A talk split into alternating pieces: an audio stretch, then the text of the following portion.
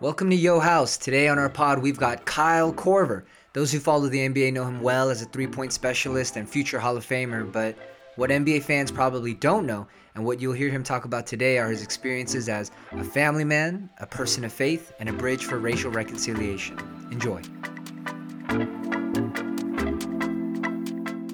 The moment you've been waiting for and why you are here. Uh, we got Kyle Korver with us, right? He's a a pro basketball player with the Milwaukee Bucks. Uh, it's weird for me to read this stuff, Kyle, because I don't, I don't never, I, I, I, never think about this. I, I had to go on Wikipedia. You don't have to say them. It's okay. I know, but you know, it's this kind of thing you got to do for some of the people who don't know. know. I, I, mean, there's a couple people that may not know you, but he played college ball with the Creighton Bull, Blue Jays and was drafted in the second round in 2003 yeah. long time ago. He's one of the dinosaurs of the NBA. Um, and he was drafted by the New Jersey Nets, but immediately, this was like prophetic. He would be traded to the Philadelphia 76ers. He would immediately be in transition. He thought he would be able to settle somewhere probably, but he was not able to settle. He kept on moving around. After four and a half seasons in Philadelphia, he's traded to Utah Jazz. During his first stint with the Jazz in 2009 through 10, Korver shot an amazing 53.6% from three point range, with set an NBA single season three point field goal accuracy record. And then 2010, he joined the Chicago Bulls. In 2012, he's traded to Atlanta Hawks, which, by the way, he's in Atlanta now. This is probably one of his favorite places in the world with some great friends. He's there with Shinabarger, who's one of our friends. He runs Plywood People anyways, he was also a member of the Cavaliers. He was an NBA All Star in 2017. Uh, 2018, he was traded back to the Jazz. 2019, he signed with the Milwaukee Bucks. Hey, just this note, he's one of the most prolific three point field goal scorers ever, having the NBA's fourth most all time three point field goals made and second highest all time three point field goal strategy. You are looking at a future Hall of Famer Hey. Kyle Korver. it's so weird talking about him this way. Okay, anyways, so Korver on a personal side, um, he has like three brothers that he grew up with. The guys were all basketball kids, man. And his dad, you know, his parents, this this groomed these guys to love ball, and so they all played Division One ball, and so it, it was pretty powerful. And then you know his family moved to uh, Pella and you know all he has all his family members are involved in the pastoral world. So, so those of you who who are from the the you know faith background he grew up in a very spiritual atmosphere. He's married to juliet who we love and you'll love. She is uh she is not one to hold back. She she lets her feelings be known and she has a voice and i'm hoping soon you're going to be able to read that voice. We'll have to interview her when she's her new book comes out. It's going to be good. One of our friends from the X community is working with her on this. It's going to be so good. I know it's going to be great. So this is a dream come true for her. I remember talking to her about this years ago, and it's coming to fruition. So um, they got married in, on August 10th, uh, 2011. Wow. Uh, you're still yeah, reading man. Wikipedia. I thought maybe you just remembered that. I was like, that's impressive. Are, are you kidding me? I, I, I can just read them. I can't even remember my own birthday. Oh, All right. So they have uh, kids, Kira, Cohen, Knox, Cohen's the youngest. And, you know, Kyle's doing everything, man. He Okay, so he just got out of the bubble. All right. So he just got out of the bubble. And I know for a fact, and I was praying and hoping he'd still be in the bubble uh, because we were expecting Milwaukee Bucks, and it was going to be hard for me to accept. But I was already settled in my own spirit, Kyle, to root against the Lakers. Okay, you still can. You still can. no, I can't right now, man. I can't. Right. Okay, this this is our homeland, man. You were raised up here. I know. I, I know, man. The, the, Lakers were my favorite team ever. Uh, I until up, I grew up, I learned to I learned to love basketball watching Magic and Kareem and James Worthy. And then I got to the NBA and I played against the Lakers and the Laker fans. Oh. And because of the Laker fans, I have ever since hated the Lakers. Oh, you guys are the worst. Okay, no, no, You we gotta talk not, about that maybe not you guys, but the ones at the games. Who are not, Oh wait, wait a second. the it's like yeah, yeah. No, no, no. You, were in the with the 76ers. Well, I was, but like you know, I'm just saying when you're playing at Staples Center, like those fans are not. Yeah, it's not it. That, that that that actually makes me feel good that players wouldn't like to play at our stadiums, man. yeah. Anyways, hey Kyle. Okay, so there's a ton of questions. We're we're gonna introduce uh, your questions too. Uh, we'd love to have you participate in this. So if you have questions, you know, you could put them in the chat area, and then I'm gonna ask, you know, Mel or one of the people that are with me here, part of our team, if you could help me curate this on like, you know, which uh, questions that. So when I go to you, you're gonna pick them and and tell us tell us which questions or highlight the person to come on. So you have a choice to come on live and ask your question, or you could just, you know, you know, leave it on the chat. But we'd like you to to come on. So be ready to turn on your mic in a, in a little little bit. Yeah, show your face. All right. Do it. Okay, dude. So here we go. Um, you are a deep person, okay? Because I like to bring out the side of people that they don't know. All right. So as soon as I met Kyle, Kyle, we met. I think we met near Atlanta, didn't we? Yeah, we met in Atlanta. Yeah, you're right. Yeah, yeah. It was at that leadership gathering, that's like smaller one. Yep. And I, I remember you came walking. I think you came walking in your like sweat stuff again. And, you know, it's like your, your normal basketball gear. probably, probably. The jock, the jock coming in, you know, like like in high school, jock comes in all cool with his stuff, with his gear. And anyways, somehow we connected. And I remember, I think we were out in the hallway or something. And yeah, it was just like a connection. And then I got to know him over the years. We started hanging out a little bit. And then, we, you know, I, we'd fl- we fly and meet, meet each other or something. And, but we got deep. I mean, we spent days together. So I, I, I think I know Kyle and his family pretty well. Um, when I think about Kyle, I would say these words, okay? Man of integrity. All right. His word's his word. Deeply loyal. If if Kyle's your friend, you got someone who never will leave you. All right. You know, so he's not going to maybe quick maybe to be friends with everybody. He'll be nice probably to everybody, but he's really deep with the people that are his close family and friends. Um, super generous with his time, very humble for the position he has and for his notoriety, very humble. Um, the, the thing that stands out to me uh, from a public square perspective is probably his integrity. And, you know, in a world right now where there's a lot of lies going on and a lot of fabrications, whether it's government officials, you know, when you think about what happened today in Breonna Taylor and there to be no convictions and, you know, the, uh, the walls basically getting more justice than Breonna Taylor as being as being uh, proclaimed on on social media. Um, when you look at what politicians said in 2016 about Supreme Court justices and then flip flopping today, I mean, it's really wonderful to be able to, to meet someone and to see a public figure actually who is true to who they are. Kyle's that person, all right? I know that for a fact. I've seen him up times, down times. This guy's legitimately true. And I know he doesn't even like me saying this type of stuff because he'd be embarrassed. He's embarrassed when I talk about him. But but this is the truth. I don't give any type of platitudes to someone uh, unless I really believe it. So Kyle, um, where did you get all this this this uh, this stuff from? Like this this vision of integrity, just trying to be as honest as you can. Where where did that come from?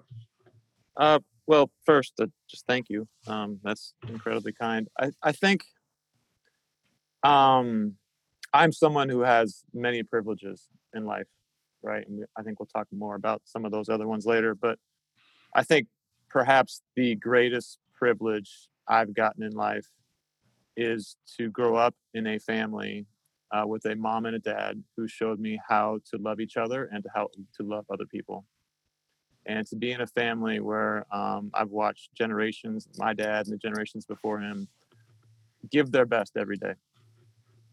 Like no matter what was in front of them, they gave their best every single day. And just the example of that, um, that is something that not a lot of people get. Um, those are, you know, you have to learn these things in other ways.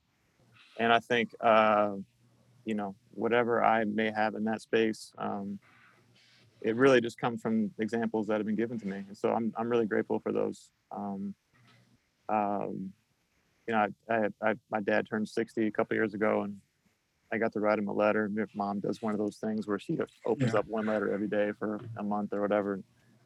And that's really what I wrote to him. It's just like, I, like, I've watched you had to, you've had to make so many decisions.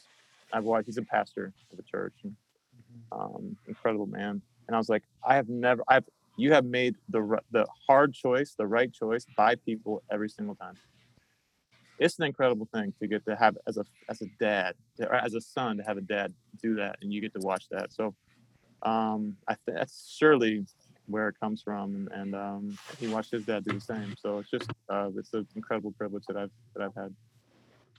You know i as i was you know examining and listening to your life and you know we've talked about it you know your parents they've they've had hardships your family's experienced hardships um I think the most recent one was the loss of your brother. You know, just Uh, tell me how that uh, shifted the way you view things, or did it enhance your perspective? What did that that season do? Because I know you never lose the grief from that, lose the sorrow, but as you're still kind of in that, what what have you been learning?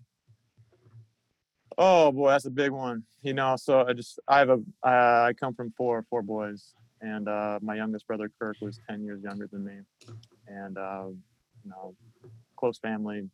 We're all we're four versions of the same person. You know, we're all about the same height. We all look kind of the same. We all walk kind of the same. We all like to shoot baskets. Um, you know, and uh, he he passed away uh, a little over two years ago now. He was uh, 27 years old, and we don't really know what his his liver failed, and we don't really know all the way. We don't have all the answers. Um, obviously that's been probably the hardest moment of my life so far. Um, uh, just you know, early death is hard to deal with, and it, it takes you down a path if you let it. Um, and you can distract yourself and you know try to just work through it, or you can try to sit in it. And um, uh, it is it has changed honestly a lot of things for me. It has changed how I view God. It has mm. changed how I view good works and how important that is. It has uh, changed um, what I uh, want for my children, right? Mm-hmm. Like as, as I raise them, um, it has changed. It has changed how I see the world. It's uh, um, he, uh, at, at his at his funeral, the the at the athletic director, uh, he went to the University of Missouri Kansas City and played basketball there. Came up to me and and with with tears in her eyes said, "I have never seen uh, someone bridge the gap between black and white like your like your brother Kirk." Wow. And so just like things like that, just like, wow, like that's that's who Kirk was. Like that, I, I want that to live out in me. Right. Like I think when you experience death, like it's all super sad, but the way you honor someone is like, what what what are you going to take with with you from their life? Like how how how do you, how do they continue to live through you? And and that honestly, that little 10 second conversation has spurred me on in a beautiful way. Mm-hmm. Right. So what I mean, it's I could talk for three days about this. Um, right, this this has led me into counseling. It's just yeah. it's just opened up all new you know pathways of understanding myself and my family and family of origin and marriage, right. and raising children, all these things. Um, but yeah, death is one of those things, especially early death. Like you know, uh, if if you choose, it's it's an opportunity for a whole lot of growth. Right, the the, the, the things that you hold closest to you are formed they're formed in the in the in the fire right? In the in the harder times in life. And and that was a hard time for me which and it's ended up forming a lot of who i am. You know when you think you know as, as you talk about this being a he was like a bridge to relationships the black and the white um, i feel like that's intrinsic in your family and that's one of the values you know that you have specifically. But when you think about some of your other personal relationships like with juliet your children, your friends, it seems like you have this certain set of values or principles in your mind of of of how to cultivate or how to be a good friend or person. What are some of the things you think about in terms of when when it when you're trying to work out relationships with people? You know, what keeps you motivated? What keeps you going to keep digging deeper, to stay in the game, not to quit? Uh, because to be honest, the relationship stuff, the closer you get, sometimes gets pretty ugly. Um, but what have you found to help you to sustain yourself and to keep the relationships going stronger? Well, I mean, you can ask my wife how good I really am at this.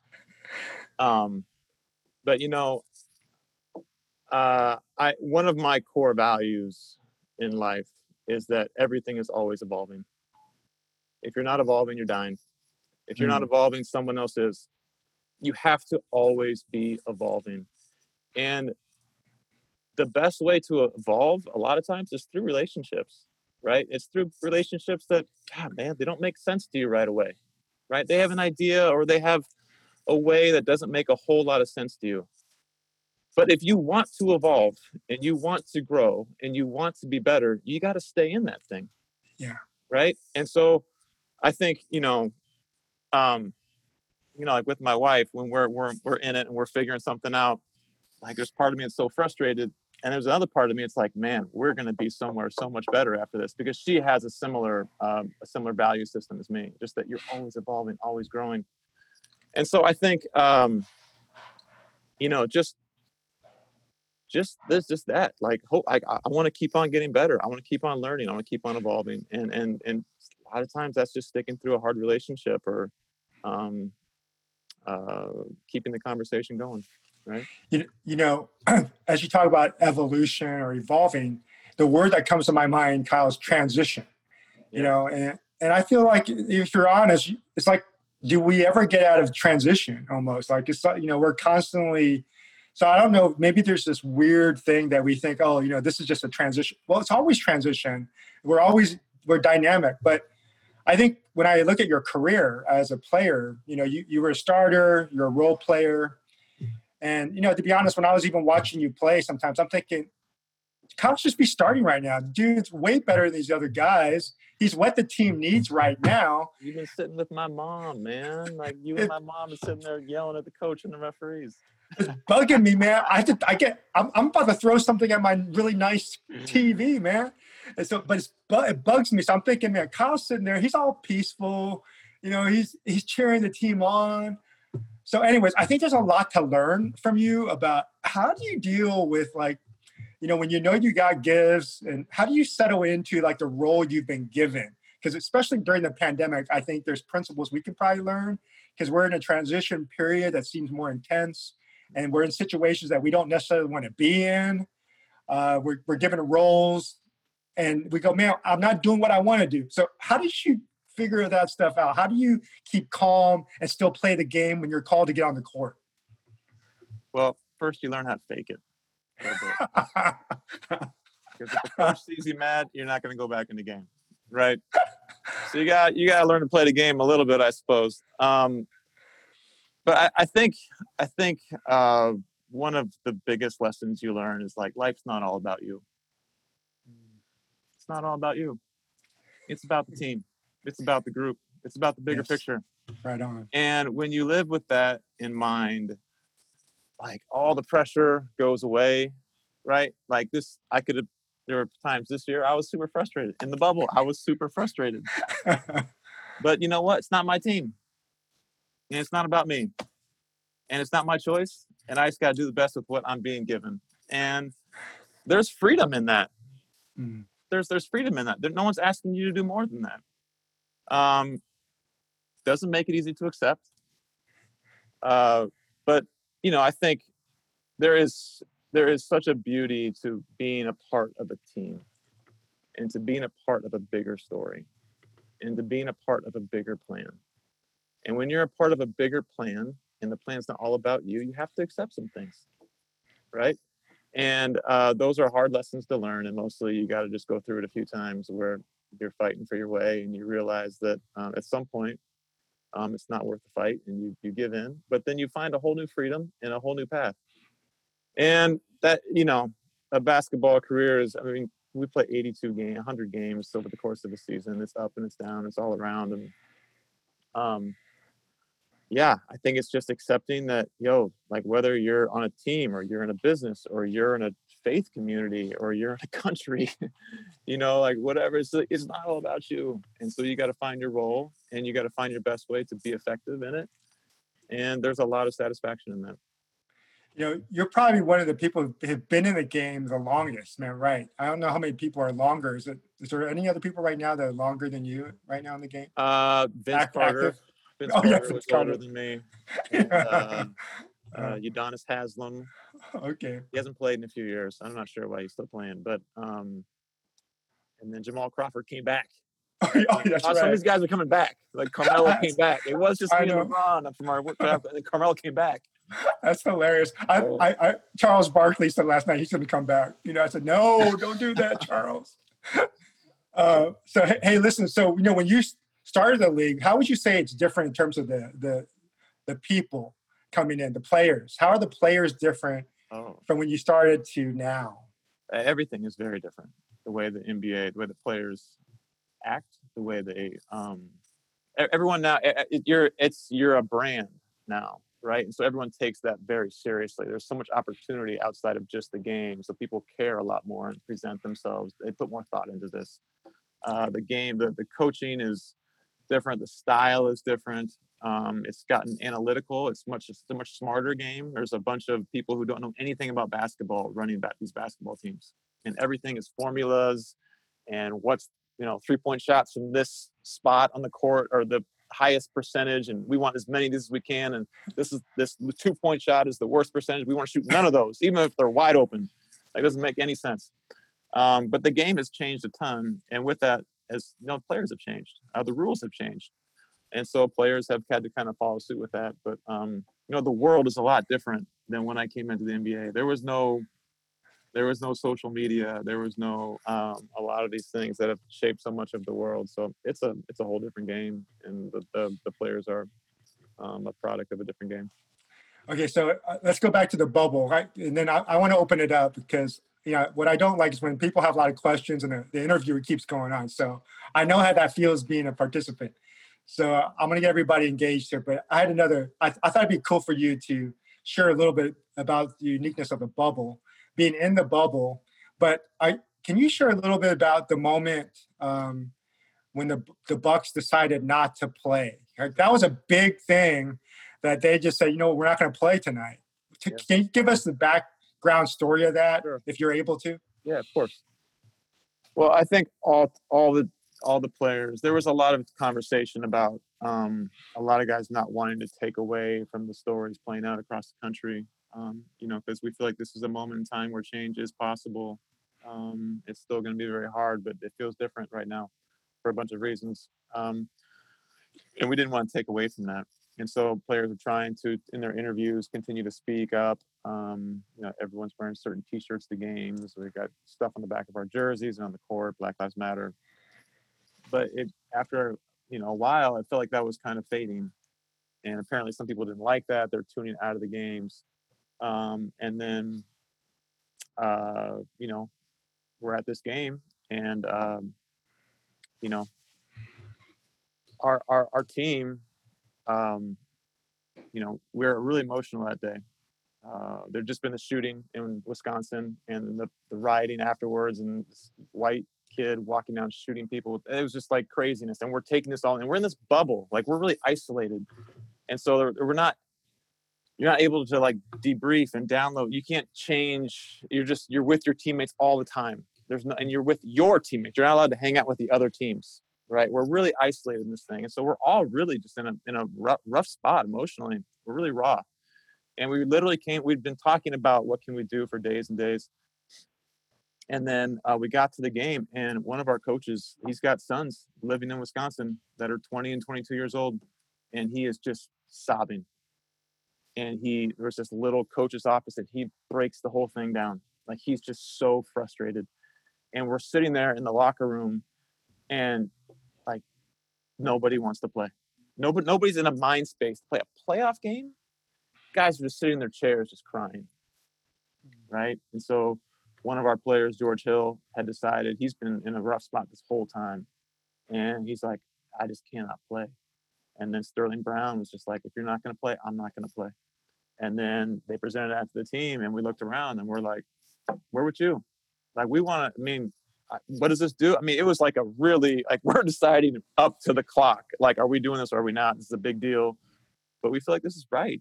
And we had no idea the rest of the teams were going to do what they did. We had no idea how anyone was going to react. We had, but it was just like, yo, this is wrong. And we feel this way. And we don't know what this will bring, but we're going to try.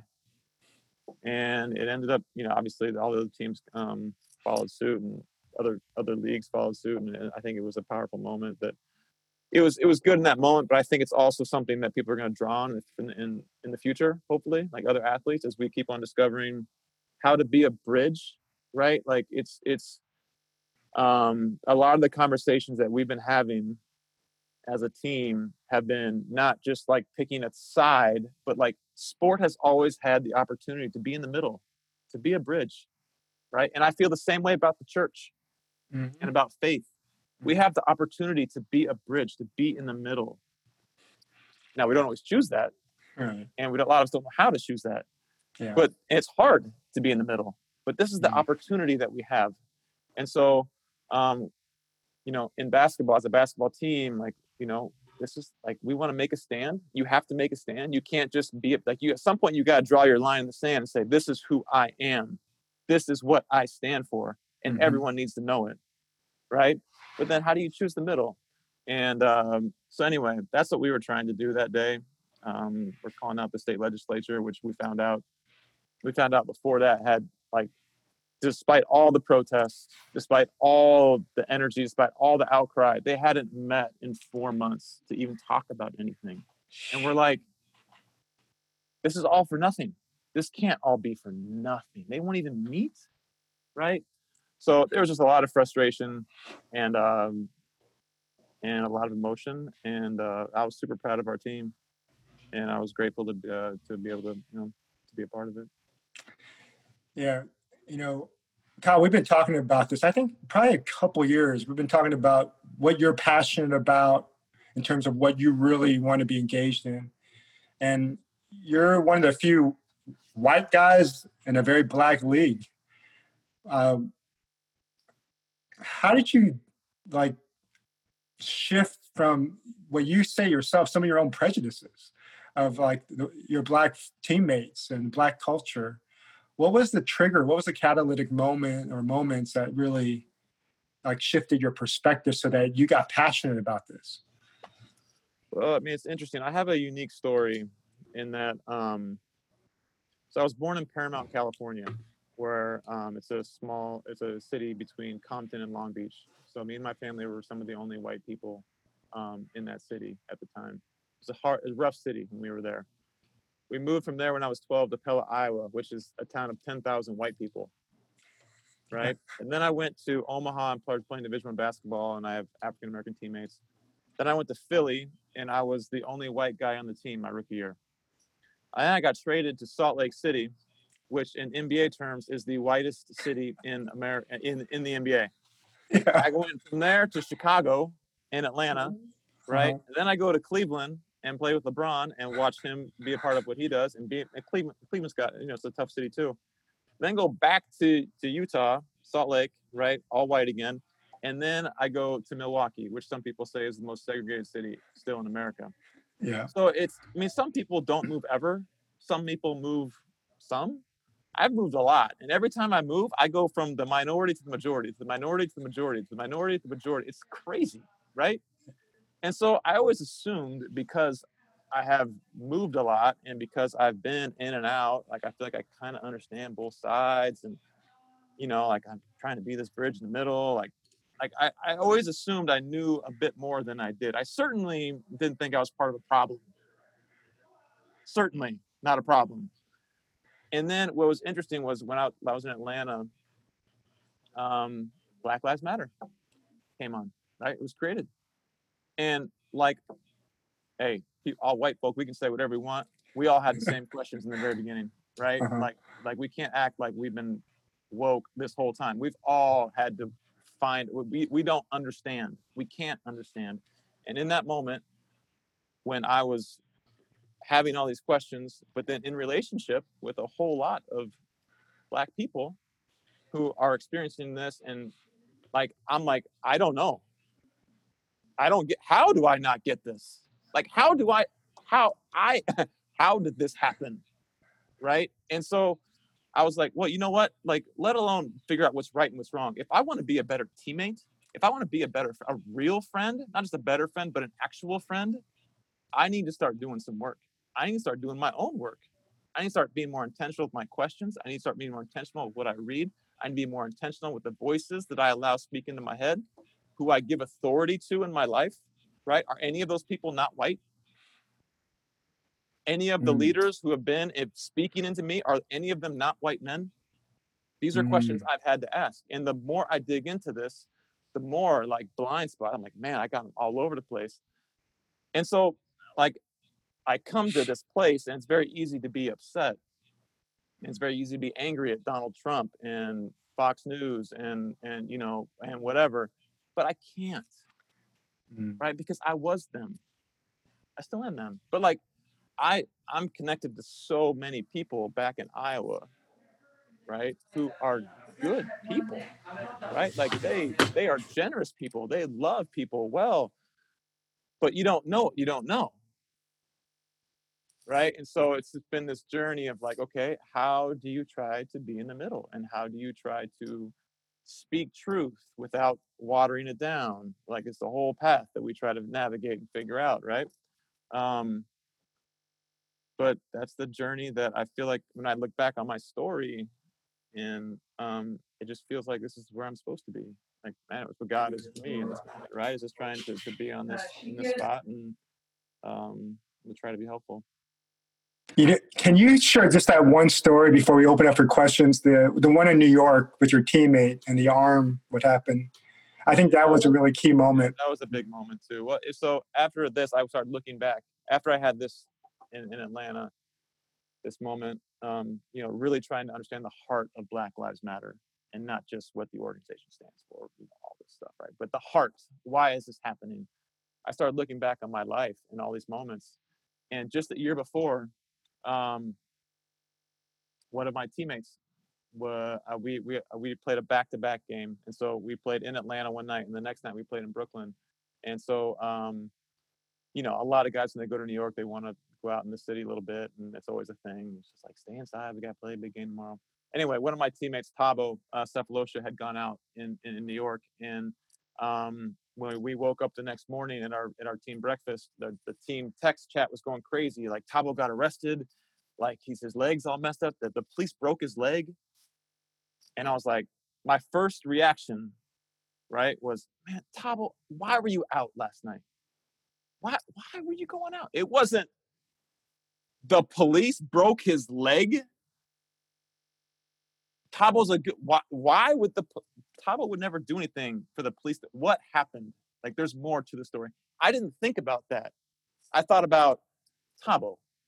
Why were you? being- I thought that because in my head, because of my blind spots, no, the police would never break my leg unless I did something stupid. Right? And so anyway, that it's it that that moment was significant for me. Um, I ended up penning like a little uh, essay about that and posted on the Players Tribune, just really trying to um, confess my story the best that I can. Um, and and and and uh, that was a that story was a big part of of, of me kind of getting to where I am. So So good, Kyle. Thanks for sharing that, and thanks for being vulnerable about your family, just about your perspective of some of the the relationships that you've had to re-examine um, with culture, with your friends. Hey, I want to open this up for our community. You know, there's really wonderful people that I know want to have some questions for you. I'm going to have Mel, one of our hosts with Yo House, to lead this discussion, and she's she's the one I told you she's really tough, so you have to watch out for her. All right. Hey, No, I'm she, the mouthpiece here. I'm not actually asking any questions. Although I do have a quick following. Hi, Kyle. Thank you so much. Um, regarding, you know, even that night in New York City, you talk about how everyone wants to go out. And as much as it is a work hard culture, and your head is in the game, there is this culture to a certain extent of wanting to party. Um, I know you're a family man. I know many guys in the league are family men, but initially that must have been a hard sort of additional code switching, right? How do you hang? How do you show that you can be fun and cool and laid back, but also really stick true and hold true to your values? Yeah. Yeah. And the hardest part is you walk into the NBA at 22. Exactly.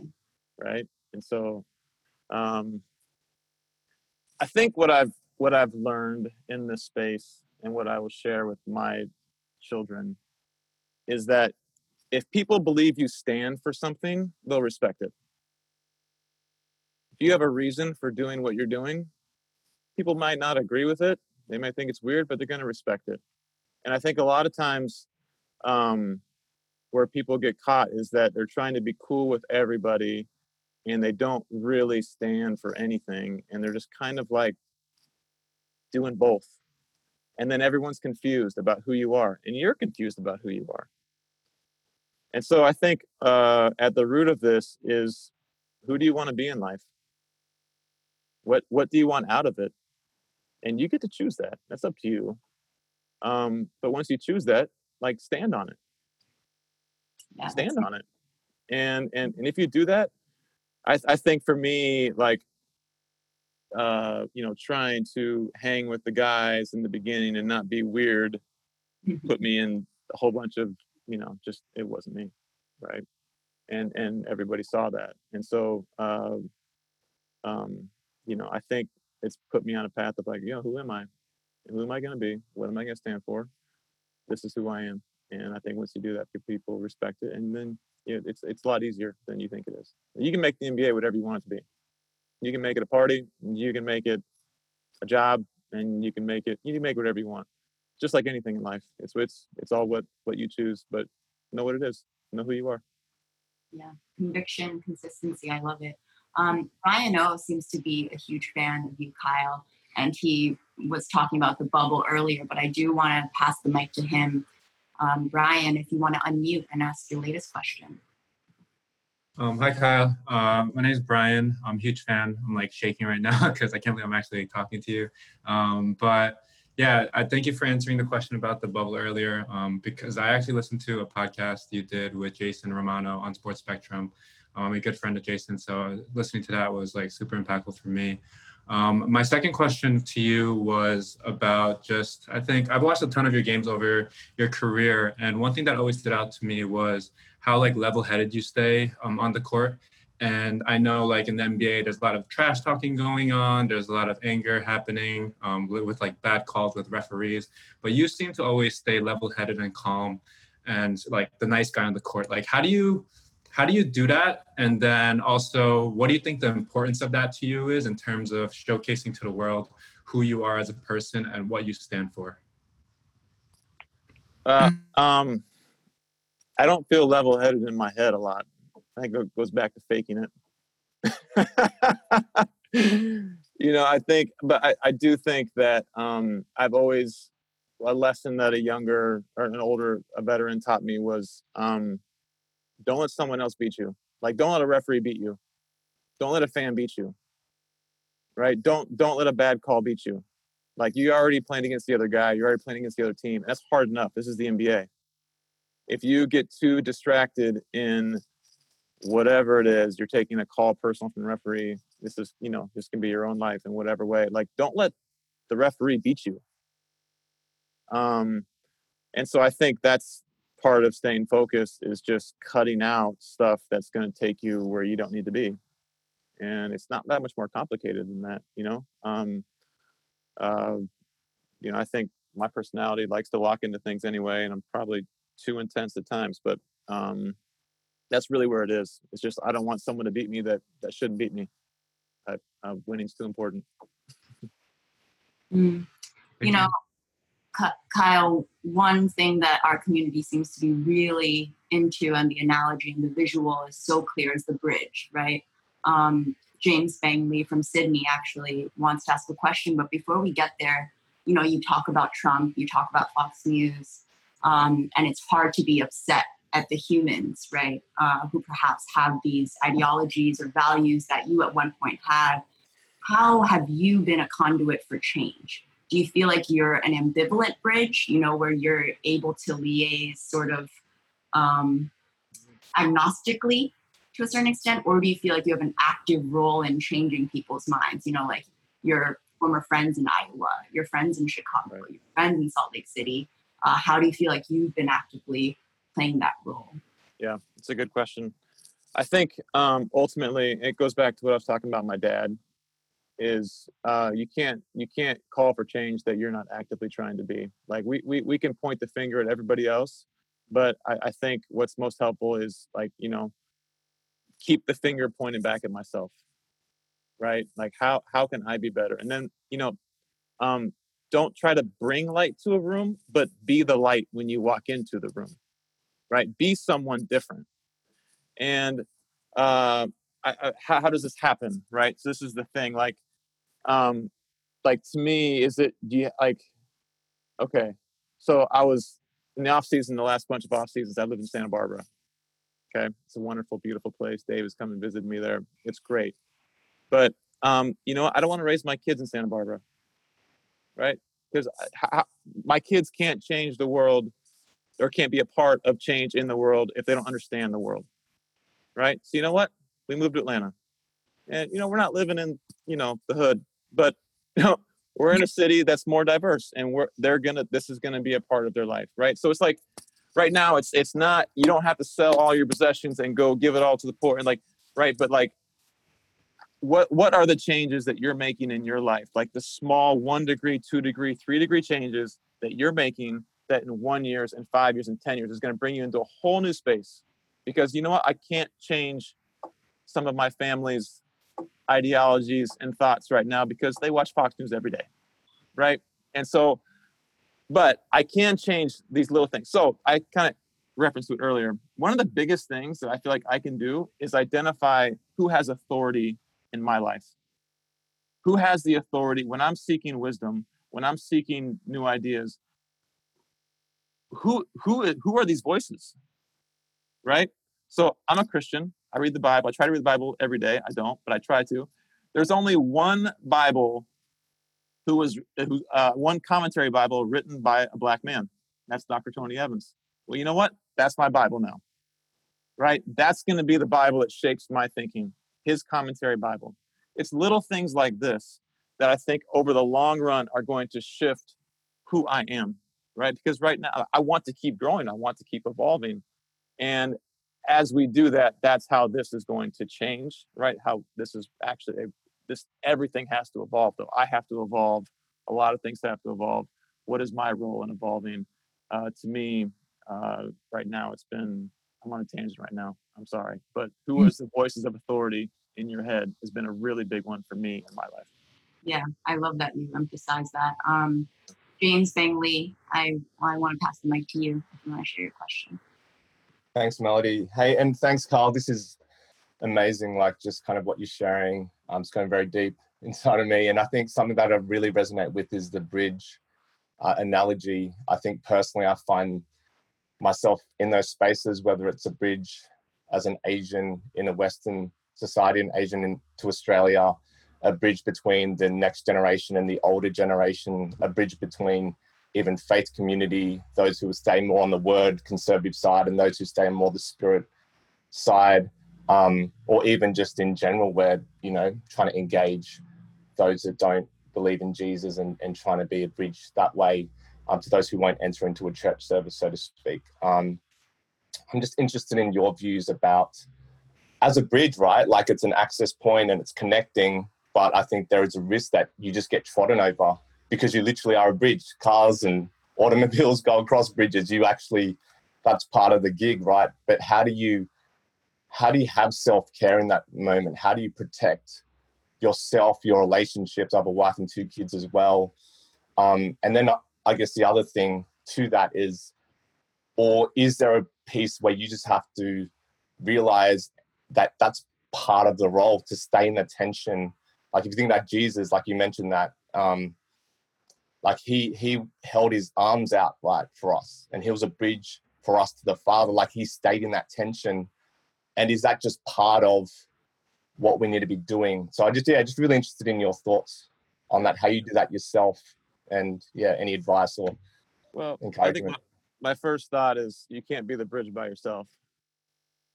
Um, you know, I guess is what community is for, right? Finding like-minded people who you can do this together with, who you can build each other up and and and uh, hold up each other's arms, right when needed. Um, you know, I think you, you um, I look back at like Colin Kaepernick, right, and like he was kind in that moment with all the anthem stuff, like he was holding that thing by himself. Right? There was like three players that came. What what if the rest of the NFL would have done the same thing with him in that moment? Right? Like it wouldn't just all be on him. Um, when I think about being a bridge, like like um, it's like how do you bring them all? Like you can't be the bridge by yourself, right? You're bringing them all together. So I think that's my first thought that's coming to mind. It's just like not feeling like it's got to be just you being trampled over and what was me. But the, the reality is the middle's hard. It's hard and it hurts, and uh, that's why no one's there, right? Um, but that's that's in a world that's being more and more divided. That's that's the space that's open for us to stand in. So Yeah. I mean, the chasm's only growing larger, right? Even with COVID, um, I'm sure you experience it firsthand. But those who are black, those who are poor, are disproportionately affected and dying at higher rates. So, to your point, the bridge is more necessary uh, to be able Yeah. to span these two worlds. But unfortunately, I feel like fewer and fewer people are trying to stand in that space. Um, I do want to get to Greg and Lauren Marshall. Uh, they're actually from Milwaukee. Greg, if you want to ask. All right. Yeah. Milwaukee. Yeah, well, Kyle, I hear a lot of good things about you from Shar and Peter Org. Ah, I'm now actually probably on this call. Don't know if my is my audio working okay.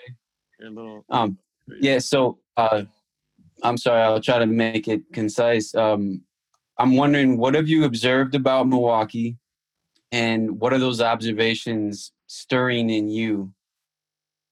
And did you have a sense of calling coming to Milwaukee? Um, you know what? My calling was Giannis Antetokounmpo.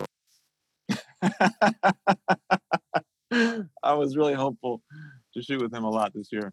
Um, not everything works out the way you want it to. Um, I think the thing that is interesting about Milwaukee was just how segregated it is, to be honest. You know, and so I think that's where a lot of our conversations with. So we're in the process of starting a coalition with the Packers and the Brewers um, where we like actually hire a director who's not a part of a team and hire a lobbyist and like how do we create policy and narratives and and things that where we can be a bridge like use the sports to use the teams to be a bridge because I don't know how else it happens. It's hard in Wisconsin. It's super divided. It's divided everywhere. But um, like I said earlier, Milwaukee. A lot of people say it's still the most segregated city in America. Like like how do we how do we try to help that? And so um, I, I was living in Whitefish Bay, which um, what a fitting name. But then you go like a couple miles, and it's it's such a poor neighborhood. It was just really interesting to me. Um, but there's a lot of good people, and I, I think there's an opportunity. Uh, I like Milwaukee a lot. Beautiful. Um, I want to get to Mike Sue, and I want to be mindful of everyone's time. It is 6:52 here, um, so we only have a couple minutes left. Mike, uh, you have a great question. Why don't you go ahead? Uh, first of all, I, I w- I wish your calling was Joel Embiid instead of Giannis. We really could have used the spacing this year. and I also know you guys went inside uh, with my buddy Scott Budnick into prison Yeah. uh, earlier this year. So that was really So, cool of you guys. Scott Scott is helping us form this this coalition. I love Scott. He's a great guy. He's a he's an energizer bunny, and uh, Yeah, he's amazing. I feel forced to be. Yeah. Um, yeah, my question is, you know, one of the things that struck me about your Players Tribune piece was just how vulnerable you were, and you know, admitting a lot of things that people I think are really uncomfortable admitting about the, our worst instincts. And uh, I would love to hear sort of the thought process, and you know, because like you're saying, everybody's trying to be a brand now, and a lot of that is uncomfortable. What what does this do? Like you see what happened at Kaepernick. You know, how what's the blowback? How do you balance between like that feeling of calling a responsibility to speak out versus everything else? And you saw also with Dak Prescott speaking more vulnerably about you know mental uh, Yeah. health and Yeah. Yeah. Um, yeah. Well, first, I think people are craving authentic and realness right now. Like, I think we've, we're reaching our point where we've had enough um, posturing in a lot of ways. Um, so I, I thought I thought it was great what Dak did, and I think it's being really well received in a lot of ways, uh, especially by players. I think it's hard for players to open up about these things.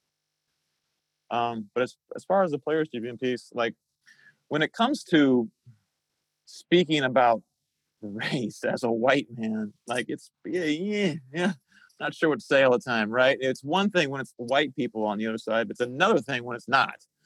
And so it's like, what what works though? Like, how do you really speak about anything? And it's just I, I've found when it's when I've been on the other side, it's really disarming, and it creates space for actual conversations when you're willing to admit where you've come up short. Right when you don't have all the answers, like it just creates a space where people are willing to talk and so i think when when it came to that that piece like i i when i think about telling you know black people americans like how to fix racism i quiver my bones shake right? Like i want nothing to do with this conversation. But i'm okay with admitting where i've been short because i know there's a lot of other people that are that have gone through the exact same things that I, that I have too. And i think that's where the space is like this is where the middle is right? It's like it's are you can you admit where you come up short and where you're trying to be better? And do you have any kind of an idea what that might look like going forward? And if you can speak on that i think you can have a conversation. And that's those are that's that's hard to have today. It's hard to have conversations. And uh, so to me that's what the heart of it, it felt like a confession to me more than anything. Um it's just like yo man like this is my story. Like i'm realizing more and more things. Um and i'm sorry and i'm going to try to be better and then you put in the work after that Mike, by the way, uh, great to see you. Mike is an exec at Snap, actually. So he's constantly striving to make authentic content, especially for the younger generation. I do want to get to Jon McNeill, uh, Dr. J Jersey, of course, we have to recognize. Um, Jon actually was the former COO of Lyft and an exec at Tesla. So he has a really interesting perspective he's bringing to the table. Jon, take it away. Hey, Kyle, I'm uh, I'm also a pastor's kid from Nebraska, so it's fun to talk to a pastor's kid from Iowa. Um, as you've tasted success and fame, can you talk a little bit about how you battle against pride uh, and and that kind of sneaking in and what that can do to to character uh, and to people as you as you taste success? And just talk a little bit about how you how you, what your antidote is. Mm. I think there's a lot of uh, falling short in the space when you're early years and you um, hopefully in time figure a few things out. But there's a quote um, that I love, and I'll, I'll, it's uh, Abraham Lincoln. Uh, it's not I'll, it's not exactly like correct, but basically it said most anyone can get through a hard time. Right? If you want to see the true character of a man, give him power. I think about that a lot what's my true character? Like, if you get knocked down, most of us get up, right? But how do you handle success? And that's that's a lesson for me in the NBA, and surely for you in your space. Like, people who can't handle success in the long term, like they don't get to great, right? They don't get there. They have you have to learn to handle the wins as well as you handle the losses. Um, and that's just it's a hard one to learn. It's when you learn over time. Um, but I think about that quote by Abraham Lincoln a lot. Right? Like, how do you handle success? Like, what's what's what's your true character? I like that. I do too. Thanks. Yeah, let's pass it over to Dave now. Um, we have so many questions. It's just a flurry. I wish we could get to all of them, but unfortunately, I don't know. Can we get an extra 30 minutes? As long as you need. My kids are in bed. We're good. Oh yeah. Well, there's there's a couple more. If you guys don't mind, maybe we could ask a couple more. We won't hold too much longer after because we want to respect Kyle's time and your time. But feel free. Don't feel bad if you got to check out. But I thought it'd be good to hear Alex Gee because Alex is a friend of ours and he's from Wisconsin. He's a great guy, and you know they met this past uh, year, and you know had Kyle on his podcast, Black Like Me. If you haven't signed up for that, sign up for that podcast. But Alex, uh, I, I'm sure you have some follow up things you'd like to talk with this guy about. So here's your opportunity. Hey, Alex, Kyle, how's it going? How's it going? it is.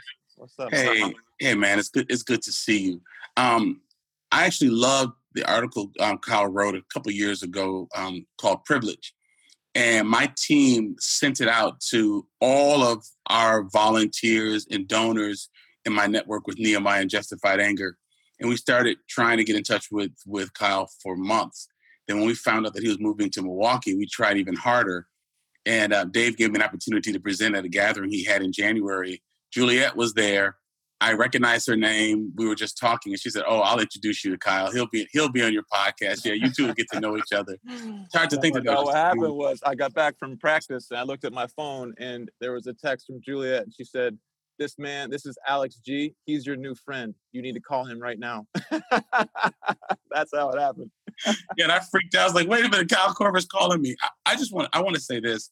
Um, I think my role is as as a brother to Kyle and a friend, um, and as a black man is to to affirm when our non-black allies step into the space of allyship, because it's often not enough for some and it's too much for others. Um, and it is a bridge, but it's a bridge with a different kind of expectation. And so um, there's a gaping hole, in my opinion, um, Kyle, both in the NBA and in Milwaukee, because of your heart and your integrity. And we both know that you're not perfect around these issues. You don't understand them all, but you're so teachable. And I, I just, I hope that example to influence the influencers is still something that God keeps on your plate. I remember telling you one time, you don't have to be an expert in Black history. Just talk about white male history. If you just talk about what it's like to live out white male history, that's that's a big part of the problem. But um, I appreciate the fact that you have accepted your role to be uh, to be God's voice piece as a call. That is no different because you're an NBA player. I mean, we are all here answering God's call in business, education. Some of us even in the local churches. And we don't think that we're superhuman because we've accepted that call. We're just obedient. And I love the fact that you that you just kept stressing. I may play in the NBA, but I'm just a guy answering God's call and I'm being obedient. And so I have mad respect um, for you in that, you know, in that regard. And so I just wanted to just comment and just encourage you um, in that area. And I appreciate how you bring your mind and your heart to this. Before you pen that article, you read and you studied for a couple of years, you know, and so that when you started talking, you really, really spoke. And so I, my prayer for you, man, um, is that you get some rest because it's been a busy season. Um, but the other part of it is that God still gives you inroads to some of those influences, not only in the NBA but in other other um, sports, um, uh, in other sports, because man, it's so so so needed. And I've been blessed by your work, and I really appreciate it. And I appreciate you Thank you, and Juliet and your family. Thank you. Love you, bud. Hey, Kyle, we're gonna wrap it up. Um, Oh. hey, you know I love you, man. You're you're my brother, and uh, Juliet's my sister. Your kids, I love seeing how they're growing up and how they're they're developing. You know, those of you who don't know Kyle, again, he's the real deal. He he uh, has a deep love for family, friends, and and God. You know, he's he's sincere about it, and it doesn't mean he doesn't have hard questions. And I I remember we would cry together about some things, and and then to see things come to fruition and the role he has now. So, Kai, I just want to encourage you, you know, as you look at the next step, you know, with all this family of people from around the world, you know, we're all cheering for you. You're not alone. You have people that believe in you, they believe in your mission.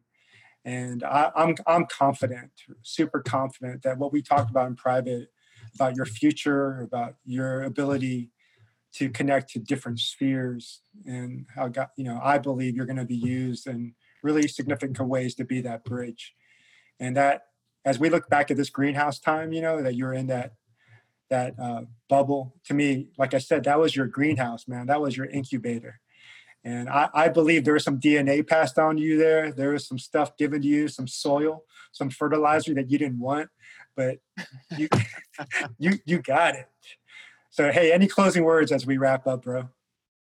nah man. Hey, uh, with COVID, um, I haven't gone to church in like what a year. This has been church for me. Oh yeah. My wife, we love joining in on this group and listening to you guys and being connected to you all. And we can be helpful in any way, um, you know, consider us in. So thank you. Thanks for tuning in to Kyle Korver's talk on Yo House. Next week, we've got Tanya Van Court, CEO and founder of GoalSetter. She'll be talking about family, investing, and how to set up your financial future. Make sure you catch that. Have a great week.